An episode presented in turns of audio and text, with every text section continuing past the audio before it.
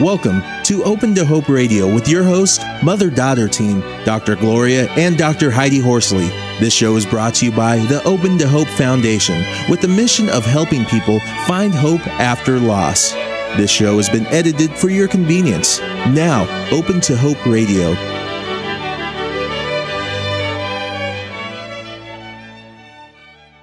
Our guests today are Dr. Lawrence G. Calhoun and Dr. Rich Tedeschi. The topic today is dealing with traumatic loss. Dr. Lawrence G. Calhoun and Dr. Rich Tedeschi are professors of psychology at the University of North Carolina, Charlotte, and specialists in trauma and bereavement. They have written numerous articles and books in this area, including Trauma and Transformation in 1995, Post-Traumatic Growth in 98, Facilitating Post-Traumatic Growth in 99, Helping Bereaved Parents in 2004, and most recently, The Handbook of Post-Traumatic Growth. They teach undergraduate and graduate courses in a variety of clinical areas. Their professional practice has been focused on individuals and couples coping with highly challenging life circumstances. In addition, Dr. Tedeschi has facilitated parental bereavement groups since 1987. Welcome to the show, Lawrence and Rich. Thank you. This is Rich. Uh, my colleague Lawrence will be here shortly to join us. Yeah. Uh, Lawrence is a teacher, right? And he's That's right.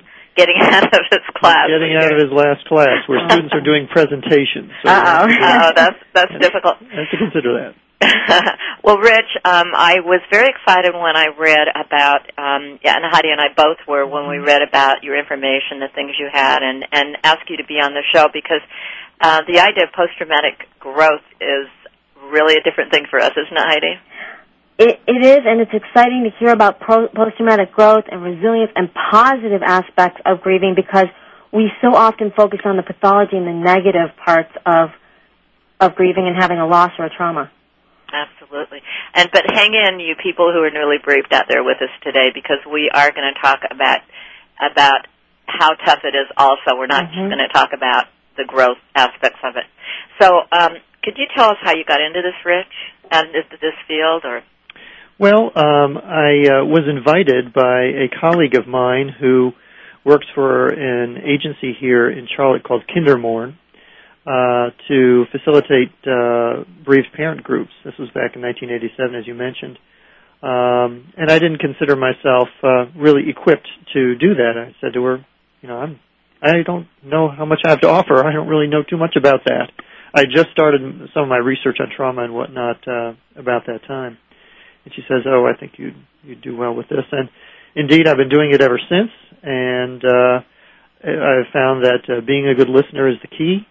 And um, what I've done is simply pass along what uh, parents have told me over the years about their experiences. I feel like I'm just kind of a conduit to all the stories I've heard and uh, all the things that parents have told me about uh, what's been helpful and unfortunately what has not been helpful at many times too. Now you you know I think uh, um, there's a special thing about people who can hear this kind of thing, and I think maybe your past uh, childhood experiences. You were saying that you had a parent die. Yes, my father died when I was a teenager, and uh, it's it's unclear to me sometimes how how that might be related to my um, you know my interest in bereavement and growth. But uh, certainly, it's made me uh, my work has made me reflect back on those times and what that was like for me uh, as a teenager going through uh, losing my dad. hmm So that sounds like another show we ought to do with him, Heidi. Yeah, that would be a very good one. Yeah. Could you talk a little bit about post-traumatic growth? Well, uh, it's it's a concept that simply acknowledges, uh, with this kind of psychological term that we coined, um, something that has been recognized for the, the millennia, uh, and that is that uh, tragedy and trauma uh, change people certainly, and sometimes change people in ways that they can look upon later as beneficial and valued. Um, it's not that trauma is a good thing or loss is a good thing. Uh, but in the aftermath, as people try to cope with these things, uh, they discover some things that they might not have recognized before, or or live in some ways that they um, might not have um, considered before their loss. Mhm. Now, you actually did research where you interviewed people about these aspects, right? And what did you find? I, I think um, what 48 females and six males in one of your studies was that right?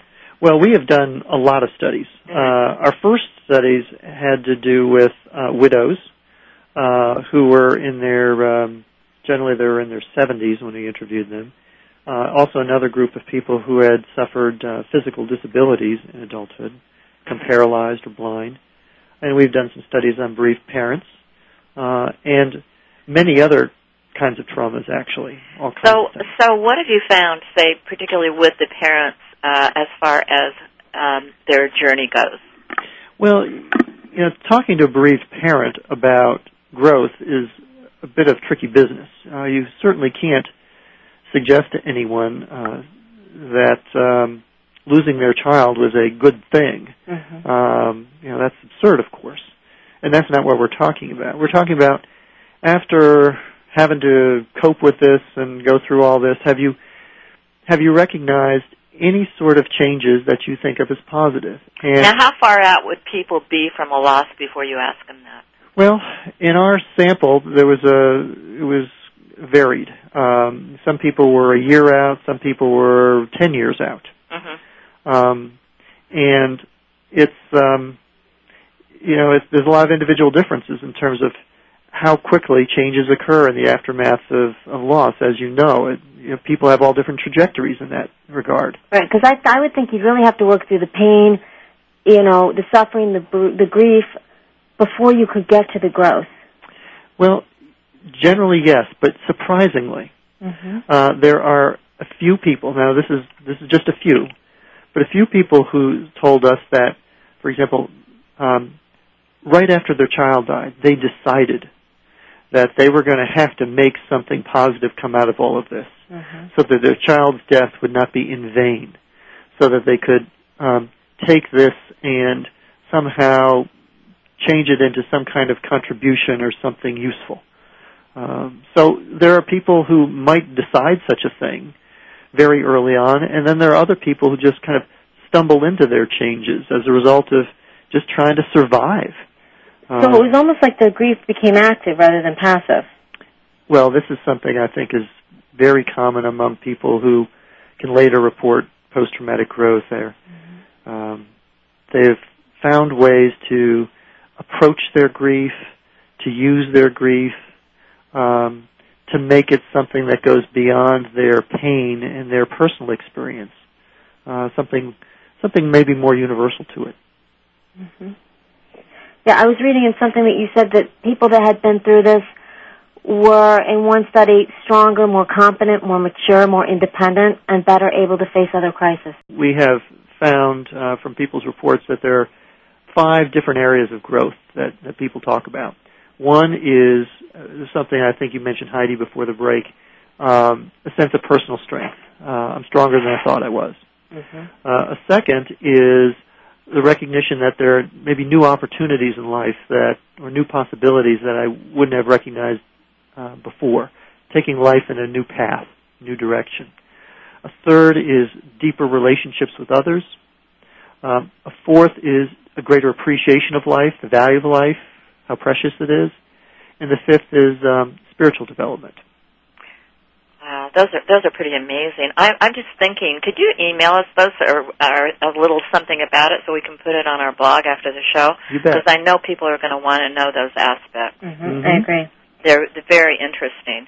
So, um, what about those folks who are now saying, "Oh my, I'm only bereaved a year," and he's talking about all this, or I'm under a year, or you know, um, what would you say to them? I know you've worked with uh, bereaved parents. Well, I, one thing I'd say right off is that um, to have an expectation of growth in the aftermath of this is may not be very helpful, uh, and we are certainly not saying in our work that um, that everybody experiences this growth or that it's important that everybody should. Um, just surviving things like this is plenty. Uh, recovering and getting back so that you can live uh, is plenty.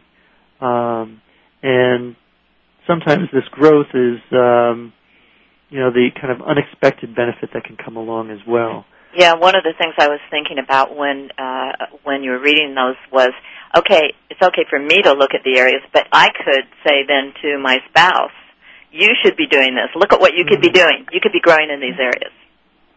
Well, you know, again, that's that's the thing that uh, you find in, in couples and all bereaved people that it's so it's so personal and individual. Everybody has a different reaction and experience to these things, and certainly even within couples, there can be great differences in the grieving process and you know the perspective that people take. So, uh, you know, one spouse can't expect the other to uh, have a have a growth experience uh, similar to theirs either. Um, so again, you know, there has to be respect for the the individual differences in these things. Yeah, great. Give us talk to us a little bit about your earthquake.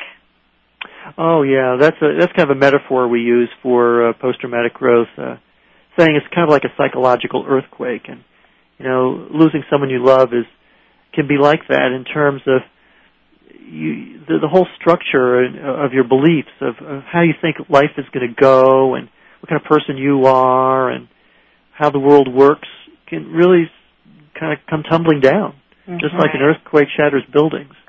And, yeah, uh, I, I thought that was such a good analogy because it's so so hideous, so tremendous to lose someone that you love. Yes, and you, and you have to then rebuild after that. You have to figure out what what's the new way I'm going to look at the world. What what beliefs do I have now in the aftermath of all this, and and how can I have a a way of seeing things, a way of believing that will withstand future shocks.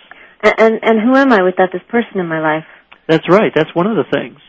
Mm-hmm. Um, you know, that may be one of the things you never really considered could happen, and it really can challenge your whole sense of self and identity. Yeah, and I know you talk about um, who am I as one question, and then what is my life story. You know, Heidi and I talk a lot on the show, and and I think this is part of what our show is about: is giving people the opportunity to look at their life story. We think that's really important, and you know, one of the ways you could really tell with people uh, whether they've experienced a trauma is is to talk to them about their life story, and if they kind of divide it uh, mm-hmm. into the before the, this event and the after this event you know it's really traumatic. Oh, I love that because I went to a workshop and the speaker there said to us, if your life was a book, how many chapters would it look like and what would it say, what would it look like? And I said it would have two chapters, before Scott's death and after. There you go. That's, that's fascinating. Yeah, many people tell us about, about that division that they make. Mm-hmm. Um, could you talk a little bit about um, the commonalities. You were saying uh, during break actually that there are a lot of commonalities between uh, having a child die, having a spouse die, um, those kinds of losses. Could you talk about that a little bit? Well, the uh, the whole processing that people have to go through, uh, the rethinking of things, is a common aspect to, to this, uh, to all kinds of losses. Um, just like I was talking about with the earthquake metaphor a moment ago, uh, having to kind of rethink um, how you proceed, who you are, what you, what kind of relationship you have with this person that has died. Uh, we were talking during the break about the idea of continuing bonds and continuing mm-hmm. relationships, and um, you know what, what will that relationship look like? Um, these are the kinds of questions that people have, and then as I mentioned a few minutes ago, when you say that relationship, you, what you're saying is um, that mm the relationship you continue to have with the deceased person. That's right. Right. Like, That's, I think we should make that clear with the audience because yes, yes. there is a continued relationship. Right. Like I mentioned, my father died when I was a kid. I still feel like I have a relationship with him, even though it's decades ago. Yeah, I was going to ask you more about that. When you've been talking along, I've been thinking about your own situation. I was going to ask you, do you think that you're different, and have you seen any growth in your own life as a result of losing your father as a teenager? you know, it's been so long ago, it's hard to get a perspective on that. Mm-hmm. Um, I, I think it, you know, as this is all in retrospect, I, I look back and I, it certainly changed me. Suddenly, my home life became very different. Um, my father uh, had died. My mother got uh, quite ill uh, afterwards, and my sister had gotten married recently. So su- suddenly, I was pretty much by myself. Mm-hmm. Um, the family had sort of dissolved in some ways. So maybe you had to develop some coping mechanisms that you didn't have initially. That's right. I think uh, you know I had to take care of myself in a way that I hadn't done before. Well, I'm thinking of who am I? You, you were an only child in a way then. Yeah, yeah. And, and now, what is my life story? And, and probably right. very parentified if his mother was sick and his father was gone, dead. Yeah. So that uh, you know, I, I think that that changed me in some ways, and you know, I, I and it was around that time that I was uh, getting ready to go to college, and you know, I decided to go to college in psychology, and I just have to wonder whether that might have been a little part of that picture too. yeah, it very well could have. Um, now, do you have a website? Yes, we have a website. Um, it's um, www dot ptgi P-T-G-I. dot uncc dot edu. Wow. You know what, folks? You can send, uh, you can ask us for it, and we're, it's also on our blog, so you can um, get it from there. And Yeah. Rich, a quick question for you when I looked when I'm thinking about this book. Yes. Will this book help bereaved parents that don't feel like they have any post traumatic growth in their lives to Well- learn how to get it? Does that make sense? Well, um, it, it's a book that is uh, that describes the process of of, of how people can be helpful um to parents who have lost children, um, and it can it can be especially useful book for uh, people working in the field of um, you know counseling uh, or chaplains or nurses or anybody who has you know contact with with bereaved parents.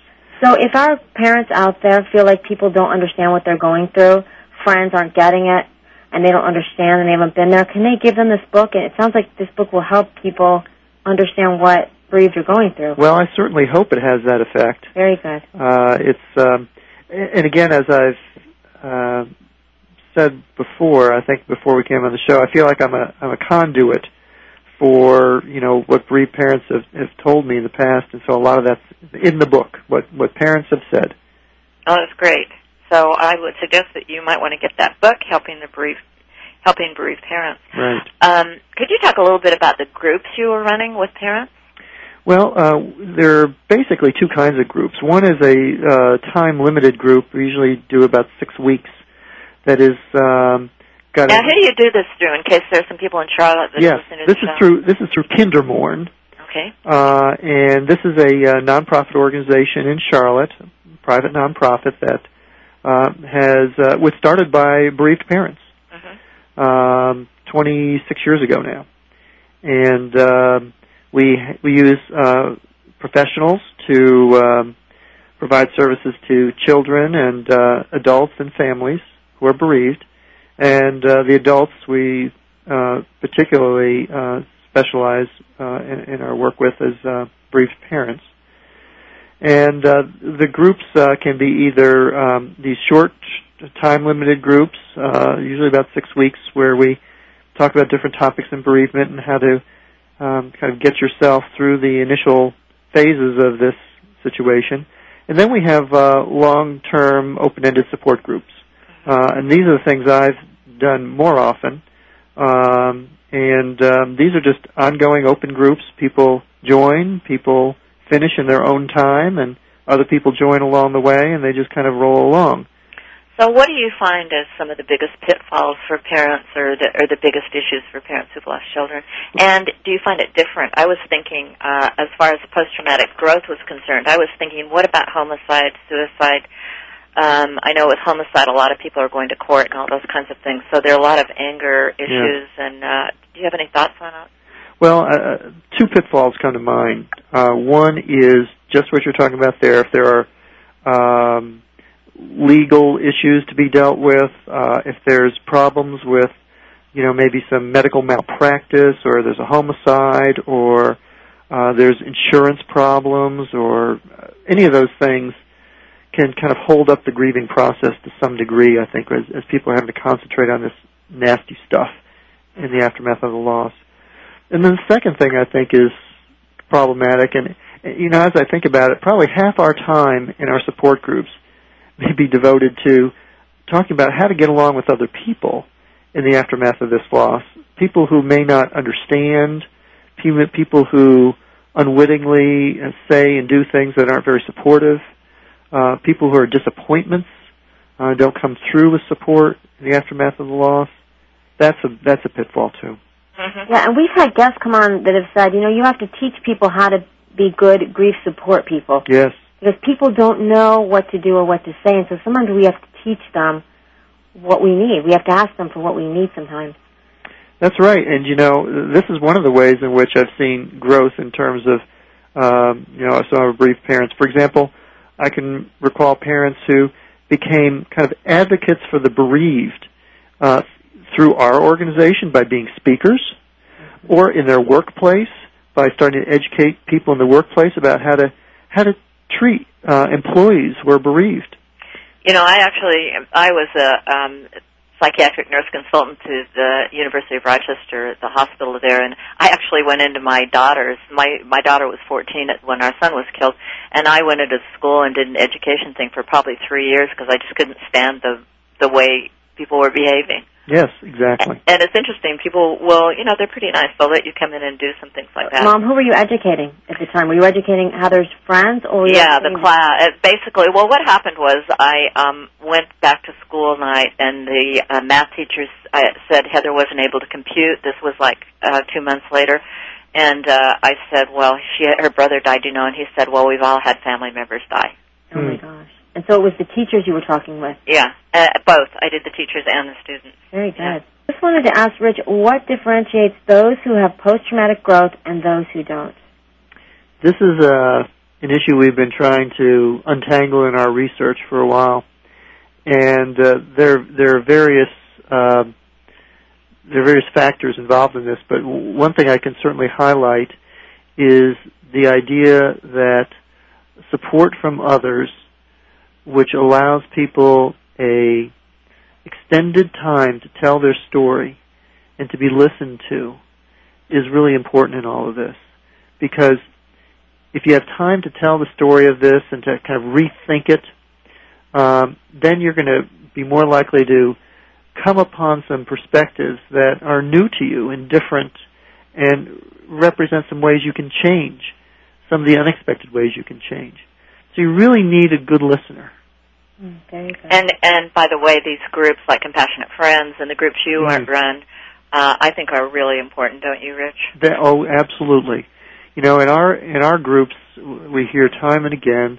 This may be the the only place I can really say the things that are on my mind and in my heart, and that involves sometimes saying things that uh, people don't feel very good about.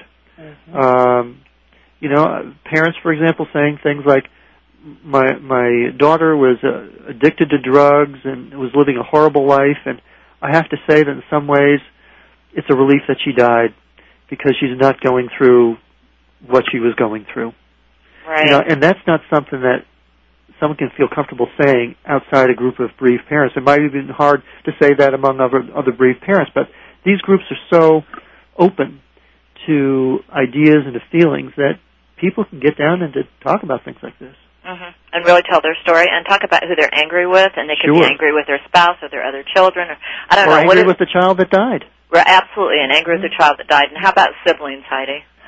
I was just going to say that I'm glad you brought that up because I was going to say that in the article that I wrote, which you can get from the website um, this month called Sibling Bereavement and Continuing Bonds, I did talk about growth. We talked about it as psychological growth. And there has been about half a dozen studies done, many of them by Betty Davies, on positive aspects of, of growth that children have had being, like Rich said, being more mature, valuing life more, um, you know, those kind of things have been seen also in children. So if you want to know more about those studies and what has been done, log on and you can download our my article from the website and, and read more about that. And I think this is important for parents to know because they worry so much Absolutely. after their children die about the other siblings, and they need to know that good that you know kids are able to go on yeah, positive and lead productive things. lives. Right. They become more mature. They have a deeper appreciation for life. They express affection more towards people. They have greater purpose. I mean, these are just a few of the things that have been found. And Rich, um, you're a perfect example of how kids do go on and are resilient after the death of a parent. Abs- yeah, Well, thank you. I hope so. absolutely. Yeah. Now it's uh, t- almost time for our show to close. Could you tell us if you had some advice for parents? What would it be? Well, I think the most important thing is to be charitable with oneself. Um, this is so hard, and um, trying to meet. Especially if you're back in that area where you say, "Could I have done this? Could I have done that?" Oh yes, the, all the all those uh, potential regrets and second guesses. Um, you know, it's it's understandable that people will think those things, uh, but um, you you have to allow yourself to be a, a flawed human being, and um, to try to meet other people's expectations in, in, in the midst of your grief is is not very helpful. Um, you know, people expect you to be one way or they were. They expect you to be who you were before, for example, mm-hmm. right? And you really can't be. No. So, you know, being charitable with yourself and being patient with this whole process because it takes it takes longer than people realize. You know, people have these ideas, oh, it's going to take six months or a year or something like that. You're really looking at a, whole process of years as you move through this, and and and there's no one particular way to do it, one particular path. It's very confusing and messy. So being charitable with oneself, I think, is important, and being patient. And we want you to know that uh, our message is a message of hope today. That these things just happen. You do go through. If you you know when you experience growth, it just happens. You don't make it happen. It, it's part of the process of life. That's right. It is. It is kind of a side benefit that can surprise you, uh, and it's and certainly people are just trying to survive uh, their grief. They don't usually go into the aftermath of the, their loss with a, an idea of growth. They're just trying to to make it. Right. And um, you know, the fact that we're talking about growth here can maybe highlight for some of the listeners um, some things that they might not have considered before. And they say, you know, actually, I, I do see these changes in myself, and that could be helpful. You know, giving uh, as long a brief you don't person. expect. Yes, don't, that you don't expect, but it can be helpful to see that as uh, some antidote to some of the pain. Absolutely. Well, listen, it's time to close our show now, and I want to thank uh, Rich Tedeschi for being on the show.